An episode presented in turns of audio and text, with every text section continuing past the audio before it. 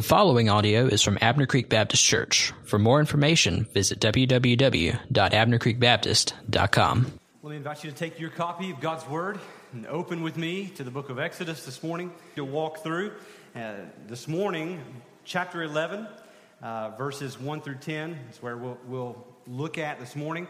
Um, isn't it nice to have a little bit of crisp air this morning out there? How many of you are tired of the heat and dry and all that? Yeah, yeah, me too. I'm ready for fall. And uh, football was last night, and even though my, my team didn't win, and maybe your team didn't win, unless you're Clemson, and we don't like you anyway. I'm just going to say it. Kidding. I'm kidding.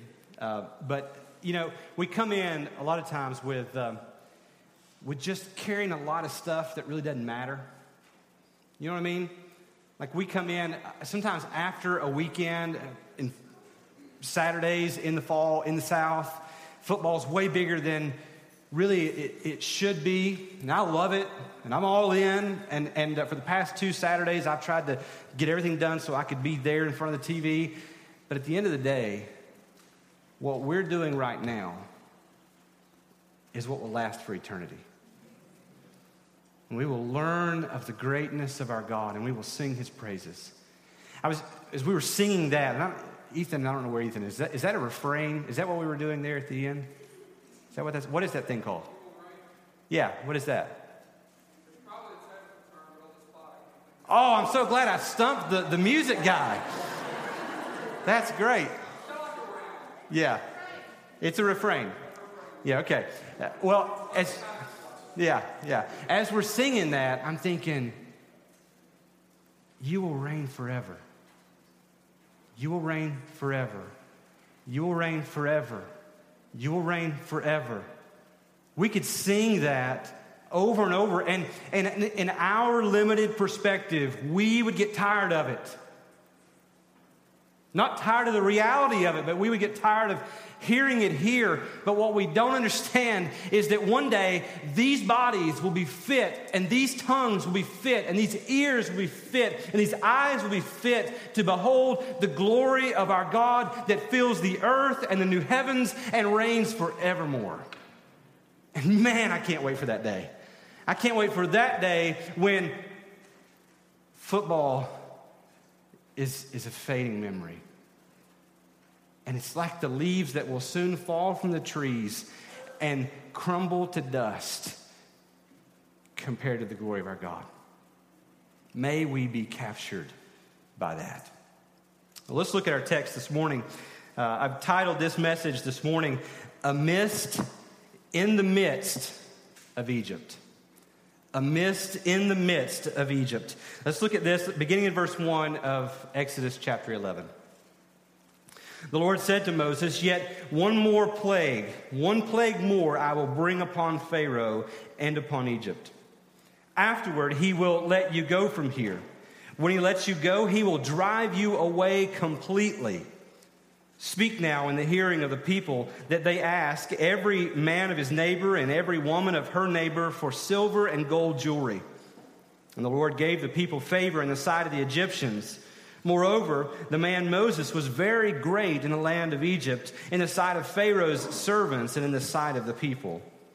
So Moses said, Thus says the Lord, about midnight I will go out in the midst of Egypt, and every firstborn in the land of Egypt shall die, from the firstborn of Pharaoh who sits on his throne, even to the firstborn of the slave girl who is behind the handmill, and all the firstborn of the cattle there shall be a great cry throughout all the land of Egypt, such as there has never been, nor ever will be again.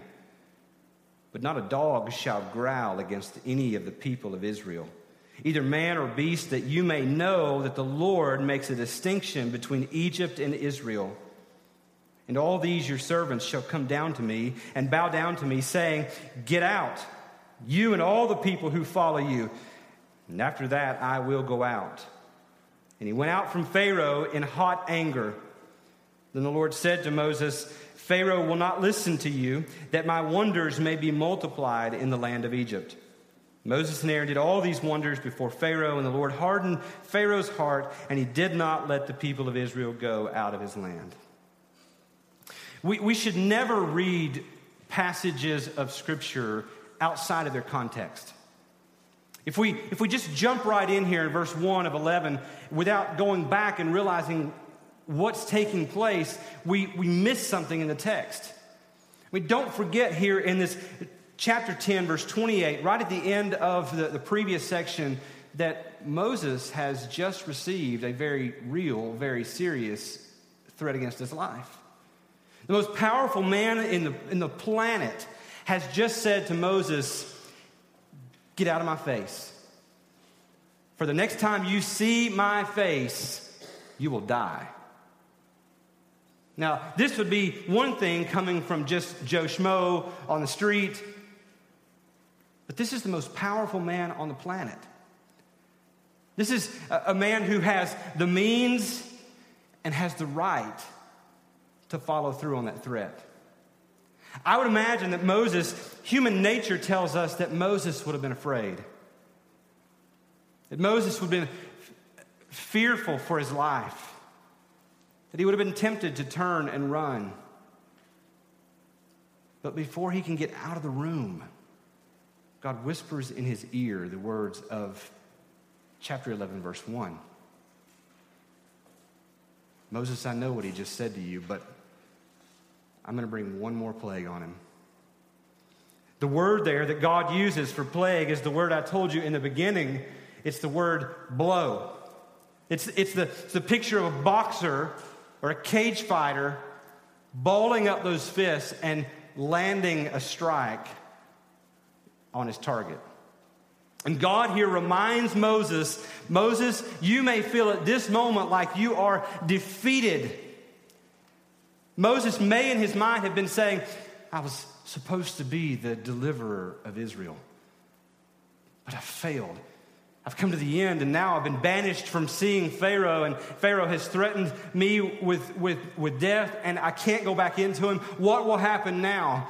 And at the moment when Moses begins to think that it's all about him and that he, if it's not if it's not his strength accomplishing it, then it won't get done. At that very moment, God reminds him that God is always the most powerful ruler in the room. That's my first point. God is always the most powerful ruler in the room. Moses, I don't know how this is going to come together. I, I, I have failed and God says, Moses, it was never about you. I've had this from the very beginning. I've planned every single strike and where they would land and how they would land and what the outcome would be. I've even hardened Pharaoh's heart along the way so that all these wonders of mine may be performed. There will not be one left out. Pharaoh will not because of weakness within him, decide to let you go early. He will not hold you late.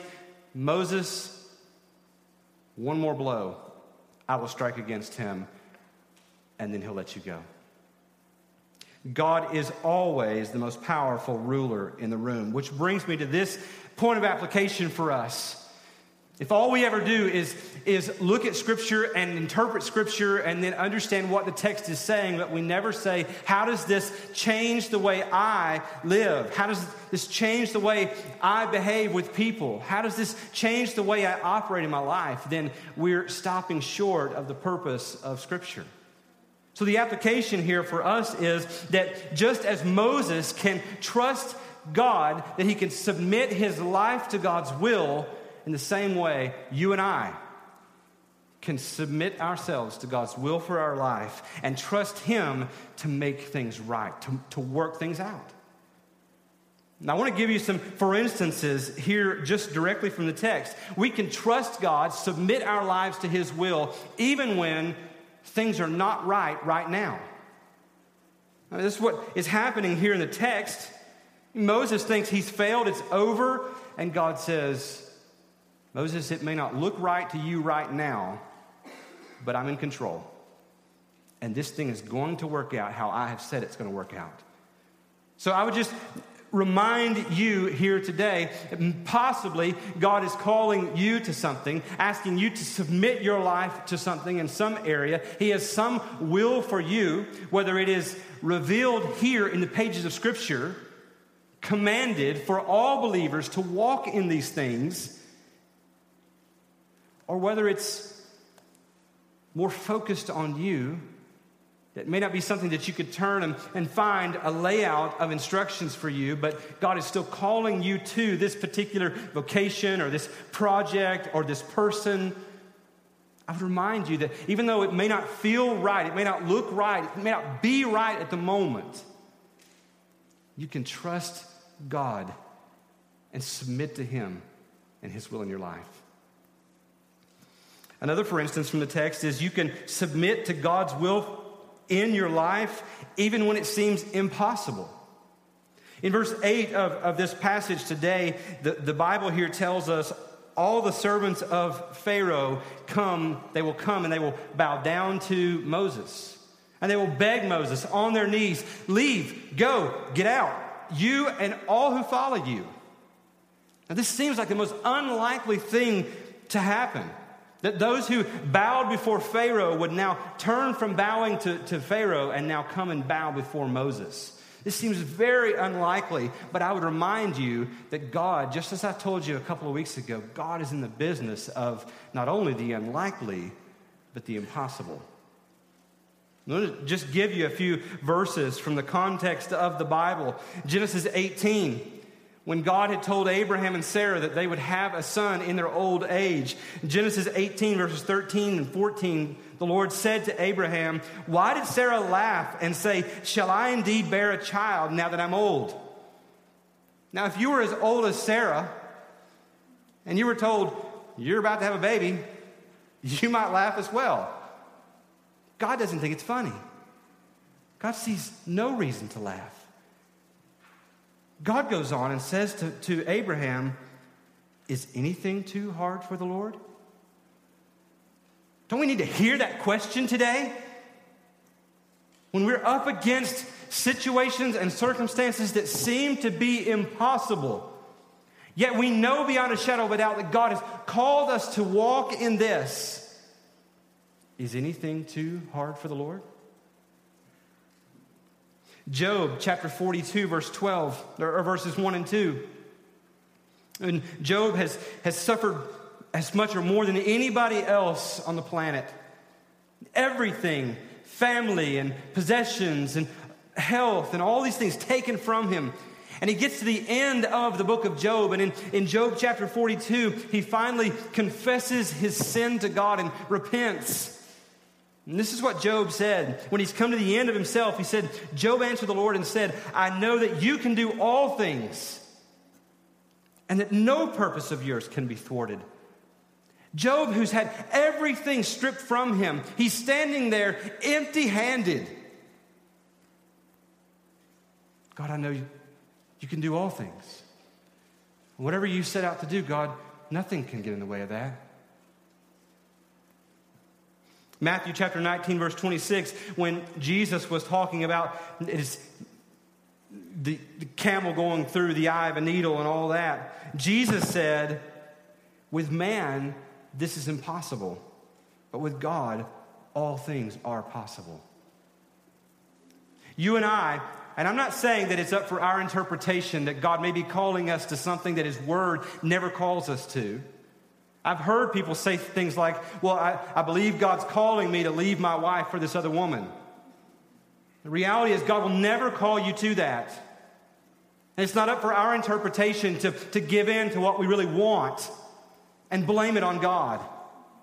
But where God calls us, even in the midst of it seeming impossible to pull off, we can trust God to do it. If you'd have known me in high school, you'd say, no way you'd be a pastor today. I don't glory in that. But if you went back home to my hometown and talked to some of the people that knew me growing up, they would say, You must have a really, really dysfunctional church. Even when it seems impossible, we can submit our lives to God, trusting that He will work all things to His will even when it's not as soon as we would like it to be. Verse 9 here in our text today, the Lord said to Moses, Pharaoh will not listen to you, that my wonders may be multiplied in the land of Egypt. Surely Moses by now is thinking, Pharaoh, just say yes. Just let us go. The people of his kingdom are saying, Pharaoh, just let him go. We'll be okay. It wasn't happening as soon as they wanted it to happen. And I'm reminded of another passage, another story, a true historical event in the pages of Scripture in John chapter 11, where Mary and Martha have this brother named Lazarus, and Lazarus becomes sick and he dies. And Jesus isn't there. And he intentionally waits to go on the scene. He waits for four days to go on the scene.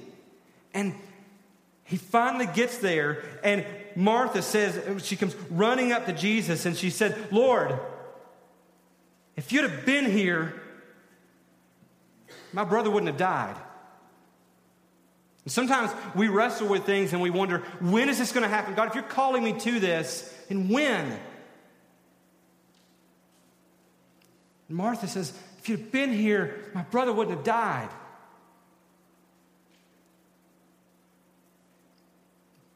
But hindsight is if Jesus would have been there and Lazarus would not have died, we would not have had the privilege to see Jesus raise Lazarus from the dead. So you and I don't understand all of what God is doing in His timing, but God has a purpose in everything that He does. He doesn't waste any of it.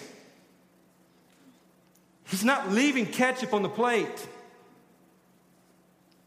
he's, he's not leaving a, a half a can on the counter. He's taking every last drop and he's using it for our good and for his glory. Even when it's not what we would choose, we can submit to God's will in our life. In verse 10 here in, in, our passage today, Moses and Aaron did all these wonders before Pharaoh, and the Lord hardened Pharaoh's heart, and he did not let the people of Israel go out of his land. The point here the scripture is making is that Moses and Aaron didn't stop short on anything. They did all that God commanded them to do. Yet Pharaoh continued to harden his heart. You got to think that, that in 400 years of slavery, certainly there were Israelites who died there in Egypt, who cried out to the Lord but never saw his deliverer who never, never found his rescue. They died there in the land of Egypt, and it would not have been what they would have chose. They would have chose that he would come and deliver them out much sooner rather than later. But God didn't show up, and they died there in the land. Does that mean that God did them wrong? Well, if God did them wrong by allowing them to die in Egypt, then he also did Jesus wrong.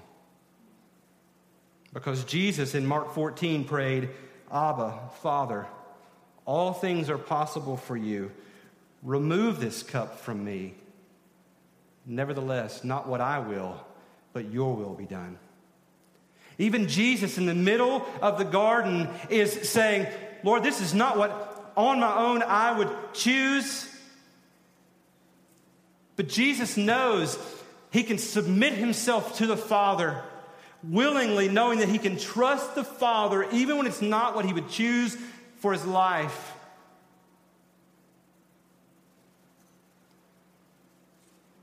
And those who died in Egypt, who also looked forward by faith to God's rescue, were not disappointed either. So, what's the point for us? My challenge to you coming out of these just several verses here in, in chapter 11 is submit yourself to God's will. Stop clinging to the excuses of, well, not yet. I don't have what I need. That's not what I would choose. Stop clinging to those and say, God, whatever you would have for my life, God, use me. See, it's, it's easy to say that, but when God brings the contract to the table, it's not as easy. God may be wrestling with you and dealing with you on an issue at this moment. I share with the membership class this morning how for years, for over three years, I ran from God's call on my life. until God finally brought me to my knees. I'm, I'm telling you, you will not win that battle.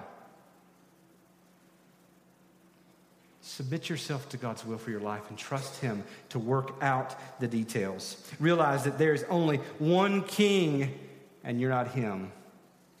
God is always the most powerful ruler in the room. And secondly, is this. We'll go, we, we kind of went forward in the text. Let's go back to verses 2 and 3. Not only is God always the most powerful ruler in the, in the room, but God provides for his people. God provides for his people. He says there in verses 2 through 3 Speak now in the hearing of the people that they might ask their neighbors, every man, his neighbor, every woman, her neighbor, for gold and silver jewelry. You say, what in the world is that about? That, that just seems out of place here that God would all of a sudden say, okay, all right, now everybody go out and, and see what jewelry you can collect. It's like a premiere party, you know, right there. All those that know what I'm talking about, um, you know, you got it. Um, so, what is this about? What is God doing here saying, go get jewelry from your neighbors? Well, God had told Abraham that this would happen some six to eight hundred years before this. That in Genesis chapter 15, the Lord said to Abram, Know for certain that your offspring will be sojourners, sojourners in a land that is not theirs, and will be servants there, and they will be afflicted for 400 years. But I will bring judgment on the nation that they serve, and afterward they shall come out with great possessions. 600 to 800 years, somewhere in that range. We don't know exactly. But God tells them this. That's pretty specific. God displays his sovereignty by bringing this to pass. But I think there's more to it than just God saying, Let me show you just how sovereign I am over all of history. And I'll ask you this question What, what generally happened after one army conquered another? Wouldn't the, the one that won the battle plunder the other people? They would go in and they would take what, what was there and they would bring it back to their own camp. To the victor go the spoils. God, I believe, is doing that here. In fact, he told them this was what would happen, and he actually uses that word plunder back in chapter 3 of Exodus, verses 20 through 22, when he said, I will stretch out my hand, strike Egypt with all the wonders that I will do in it. After that, he will let you go, and I will give this people favor in the sight of the Egyptians. And when you go, you shall not go empty handed. But each woman shall ask of her neighbor and any woman who lives in her house for silver and gold jewelry and for clothing. You shall put them on your sons and on your daughters, so you shall plunder the Egyptians. What God is doing here is more than showing his sovereignty over human history, he's also showing his absolute crushing defeat of Pharaoh in Egypt. And in so doing, he's allowing his people to plunder them and provide for them for the journey that would come. He had struck such fear into the hearts of the Egyptians that the Egyptians were, before this final blow even comes, willing to give them whatever they asked as long as they would leave. God provides for them in the journey. Ligon Duncan, in a sermon I heard him preach on this, pointed out that, that God is, is here allowing them to take the world's goods for their journey to come, for what they would need. But he pointed out that the world's goods can be used either for good or for bad. In Exodus chapter 32, he points out that they took these same golden earrings and they melted them down and they, they formed the golden calf. When Moses was gone too long and they didn't know what had happened to him, they went to Aaron and said, Make for us a God. And they took what God provided and they used it for evil. But then just a few chapters later, Exodus 35, verses 22 forward, they used this again to build the tabernacle to worship their God.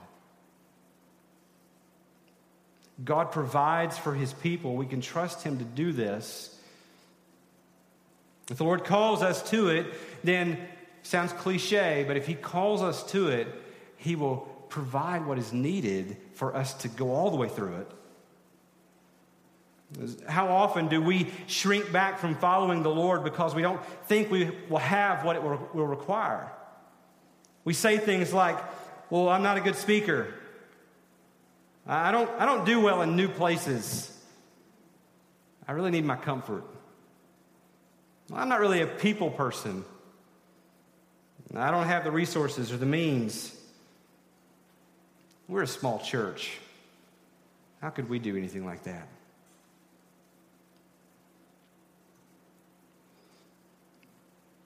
Terry Williams, who was a, he was a pastor that Len and I served under early on, and in fact, our very first church. Uh, I think we were, we were dating before we got married, we were going to that church. And Terry Williams, um, it's the first time I'd ever heard it, and I realized he'd probably heard it from someone, someone else, and it is very cliche, but there is truth in it. It's the first person I ever heard that said, God doesn't call the equipped, He equips the called. And there's reality in that. God doesn't look at you or me and say, oh, that person, man, can they speak. I want him on my team. I'm putting him in that spot because he'll do a good job. He doesn't look at, at, a person and say, they're so bubbly, they love people, people love them, they'll be great out there. I'll, I'll call them to that. Instead, sometimes God calls the most unlikely people on the planet to do things in such a way that only He could get the glory for. God provides for his people. Here's what I'm praying for us that we would follow God boldly, knowing that he will provide everything we need, and that we would be generous, knowing that we can never outgive God. That we would hold things loosely for his glory, and we'd follow him wherever he calls us to, knowing that he will give everything we need for whatever he calls us to do in my personal life, in our life together as a faith family. Well, let me just kind of go through. I've got to kind of rush through to, to, to get to my last two points. Third point is this God punishes those that do evil. Say, boy, this took a turn. I don't want to hear this this morning. This is negative. I wanted to come to church this morning and hear a positive, uplifting message that I would walk out with warm fuzzies and, and be able to attack the rest of my day. The reality is, the Bible doesn't always paint that picture. People want to follow a New Testament Jesus without having to take orders from the Old Testament God. And the reality is, they are one and the same. God is just as much a God of judgment and justice as he is love and mercy and God punishes those that do evil. In verses 4 through 6, I won't read it all again, but he, he says there about midnight, and the, the phrase is not sort of just, well, somewhere around midnight. In fact, it actually means at midnight. I'm going to come into the midst of Egypt, and every firstborn of Egypt will die. I want to just point out some things about this. Number one, it's personal. That until now, God has used his creation, those things that are in nature that he has made, he has used those to accomplish the, the justice, the judgment, the discipline that he's bringing.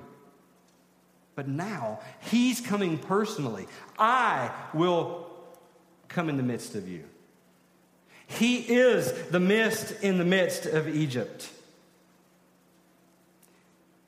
How fearful is that? It's one thing if we're talking about rivers of blood and plague of frogs and locusts, boils, and all these things, but God Himself comes walking through. It's a scary thing. It's personal that He comes personally to punish those that do evil rightly. He says, Every firstborn in the land of Egypt shall die. Number, number one, this is directly pointing back to what Pharaoh had tried to do to Israel when he had tried to drown the baby boys of Israel in the Nile. And God is exacting vengeance here. But also, there have been those that have said, is, is this not a little bit harsh? Is this kind of unfair for God to, to kill the firstborn of all of Egypt when it's Pharaoh who's really the one who's in the wrong? Well, the reality is, All the Egyptians had been at least complicit with Pharaoh. He had carried out his commands. Many of them had, had been those that had, had drowned those babies in the Nile. They celebrated the comforts of the society that were propped up by the Israelite slaves. They worshiped the idols and the false gods of Egypt. See, the reality is, we cannot say that, that there are, you know, in this story, there's one that's guilty and there's a bunch of innocent people that are just, you know, kind of taking the brunt of Pharaoh's actions. Because the Bible never teaches that there, there's any that are innocent. There are no innocent people on the planet. There's no innocent guy on an island right now that makes God unjust to punish him by sending him to hell if he never hears about Jesus. Because the reality is, the Bible teaches that he is guilty of sin, and it is grace that God saves anybody at all. Romans 3, verses 10 through 12 says, None is righteous, no, not one. No one understands, no one seeks for God. All have turned aside. Together they have become worthless. No one does good, not even one. If you're in this room today and you're thinking, I'm not like these people, these people are good, I've, you don't know what I've done. You don't realize in the, in the eyes of God, we stand condemned, every one of us. If you're in this room also saying, I'm not like these people, these people have done all kinds of things, you're just as guilty. We all stand condemned. Romans 5:12 says, "Sin came into the world through one man, death through sin, and so death spread to all men because all sinned." God is right to punish sin. He's right to punish those who do evil. Not only does he come personally and rightly, but he comes universally. The text explains it to us. He says, From the firstborn of Pharaoh who sits on the throne to the firstborn of the slave girl who sits behind the handmill. I mean, look at the sweeping nature of that from the highest in the land to the very lowest who no one notices. Even all of creation pays a price for evil. All the cattle, the firstborn of the cattle will die. Romans 8 talks about the creation was subjected to futility, not willingly, but because of him who subjected it. It groans waiting for the return of Christ where he will redeem creation and make things right. God punishes those who do evil. But here's the good news. I don't want to leave you there. Here's the good news. Here's the fourth and final point God protects those who trust in him. God protects those who trust in him. Verse 7 is the most beautiful verse in the midst of these verses. Not a dog shall growl against any of the people of Israel. Either man or beast, that you may know that the Lord makes a distinction between Egypt and Israel. I, I could go into a lot of detail here about what this is all about and why, why does he say not a dog will growl? Why bring in this, this, this issue here, the, the, the imagery of a dog growling? Well, part of it is because throughout the whole plagues uh, accounts, uh, he's been attacking the gods, the false gods of Egypt. And here he is specifically attacking the Egyptian god of death. The people of Egypt were enamored by death. I mean, you study Egyptian history and you see the elaborate tombs, you see how they invested wealth for the afterlife. There was a, a particular god of death, his name was Osiris, and, and he had an, a, um, an assistant, if you will, and his name was Anubis. And Anubis was the, the god of, of the afterworld, the underworld. Anubis supervised the embalming process. He, he helped guide the transition between this world and the next, is, is what they believed. He, he was symbolized by a particular animal. What animal do you think he was symbolized by? A dog. And so, in some ways, God here is in this final blow saying to them, Death has no power over those who are mine. This dog of death that you are enamored with, Egypt, and you worship, has no power, cannot touch. He won't even growl at my people.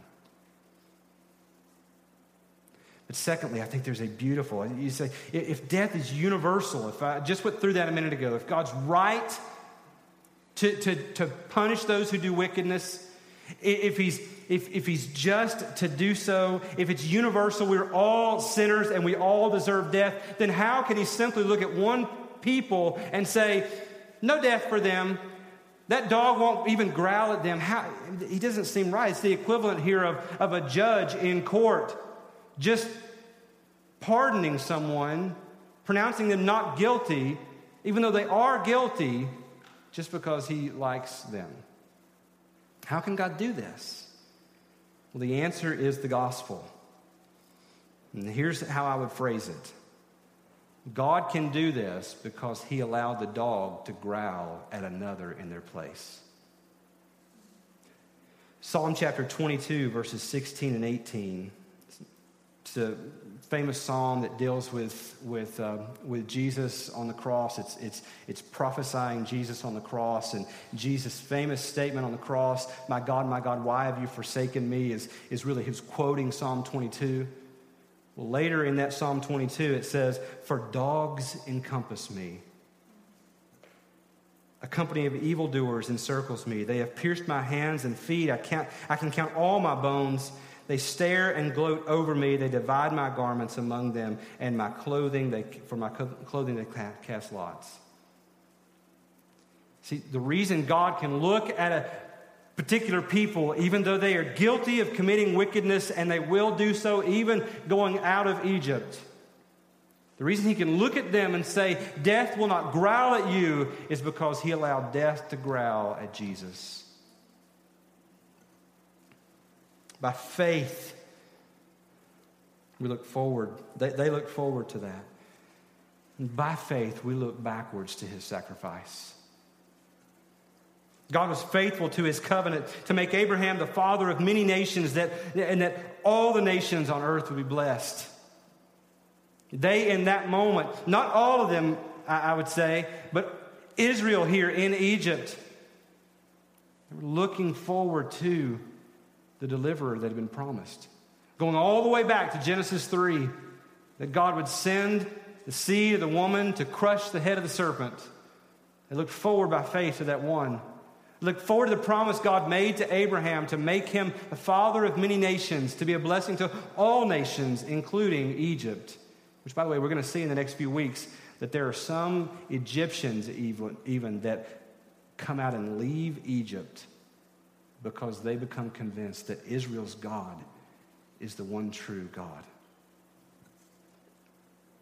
Likewise, we can, by faith, look at God's deliverer and be saved.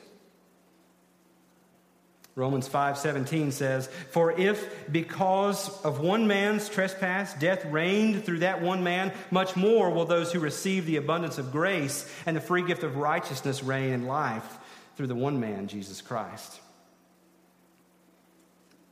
The Bible here says that the reason God can allow death not to even growl at a people is because he allowed the dog to growl at Jesus. And the Bible here in Romans chapter 10, verse 13 says, Everyone who calls on the name of the Lord will be saved. Now, I don't, I don't know where you are today in your walk with the Lord. Possibly you've not started you don't know the Lord. You're here at church and you just kind of came with some friends, or maybe you've been coming for years. But there's never been a time where you've said, the dog growled at Jesus in my place. Yeah, I'm, I'm guilty of evil and I deserve the punishment, but God allowed my punishment to be placed on Jesus. Maybe there's never been that moment for you. Today, I would invite you to turn and trust the Lord, to call on Him and to be saved, to be counted among God's people by faith. You say, well, I don't, I don't know how to go forward from there. I, I don't, I'm not sure that I can walk out of what I'm in right now and begin this Christian life. I'm not sure that I can, I can do that. I'm not sure that I'm ready to walk away. The reality is, you're never going to be completely ready in your own strength to walk away from it all. You're going to need the Spirit of God to take residence in your life, to lead you out of sin, to lead you to trust the Lord. But the first step is for you to trust the Lord.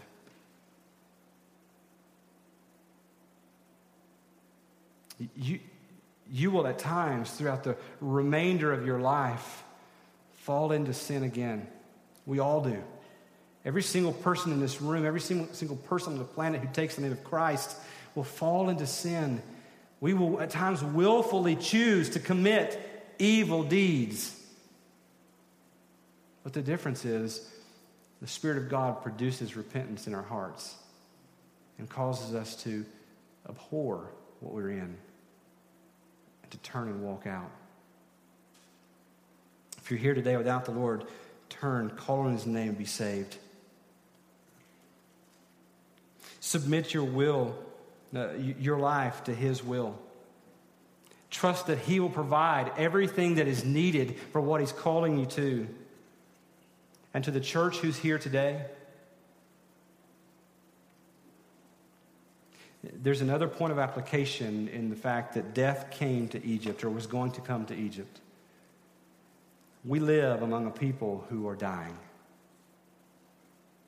We're all dying, but we live among a people who are spiritually dead and spiritually dying and will one day cross a threshold that will never be able to be returned from.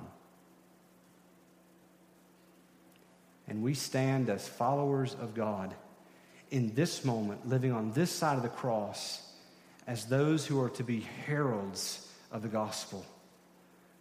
To live with gospel intentionality and urgency to say to those who are dying, there's a way for the dog not to growl at you.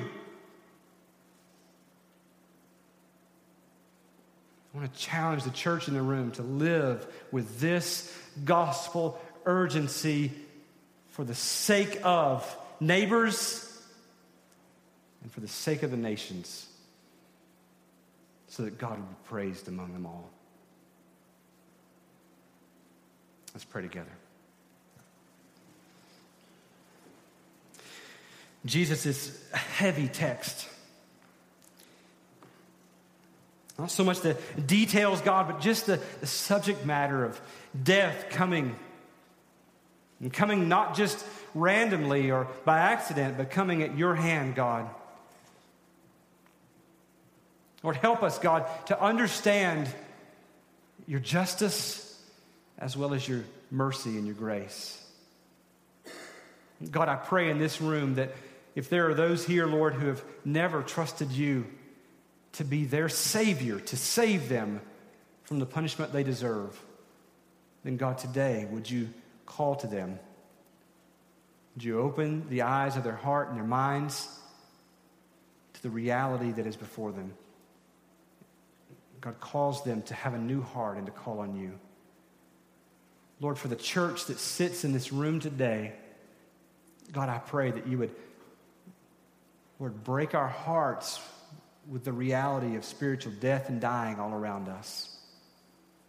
And God calls us to live not so much for football games or trips to the mountains. None of those things are bad. But God, that we would live first and foremost as citizens of your kingdom.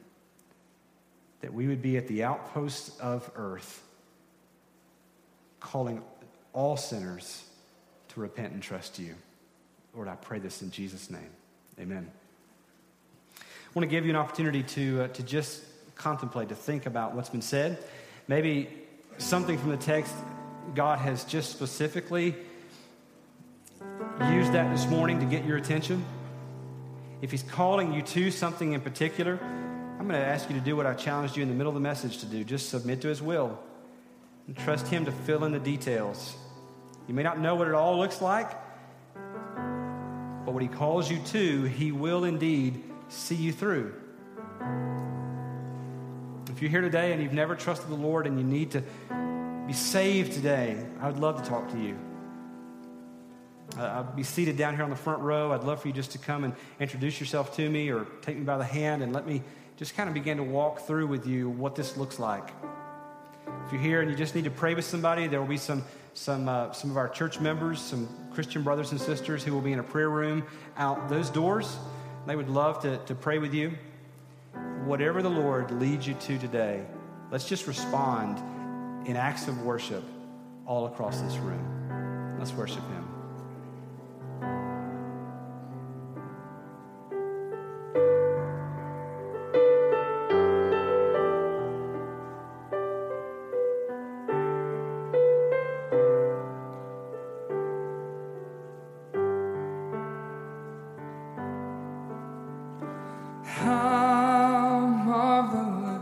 How wonderful, and my song shall ever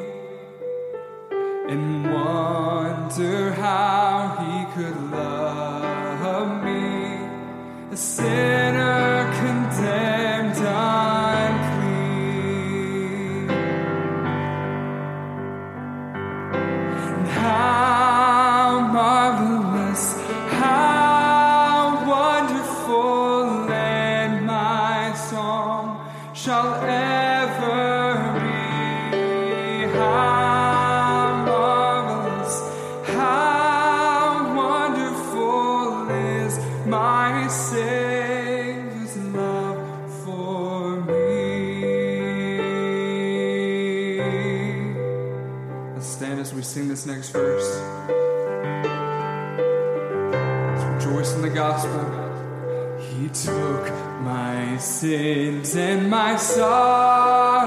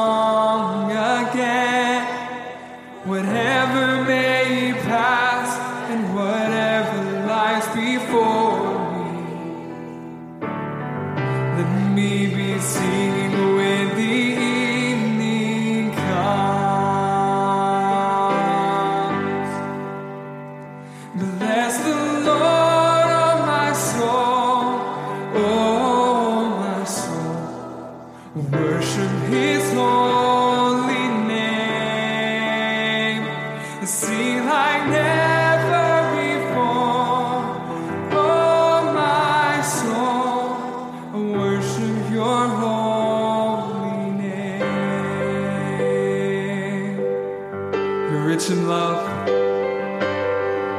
rich in love, and you're slow to.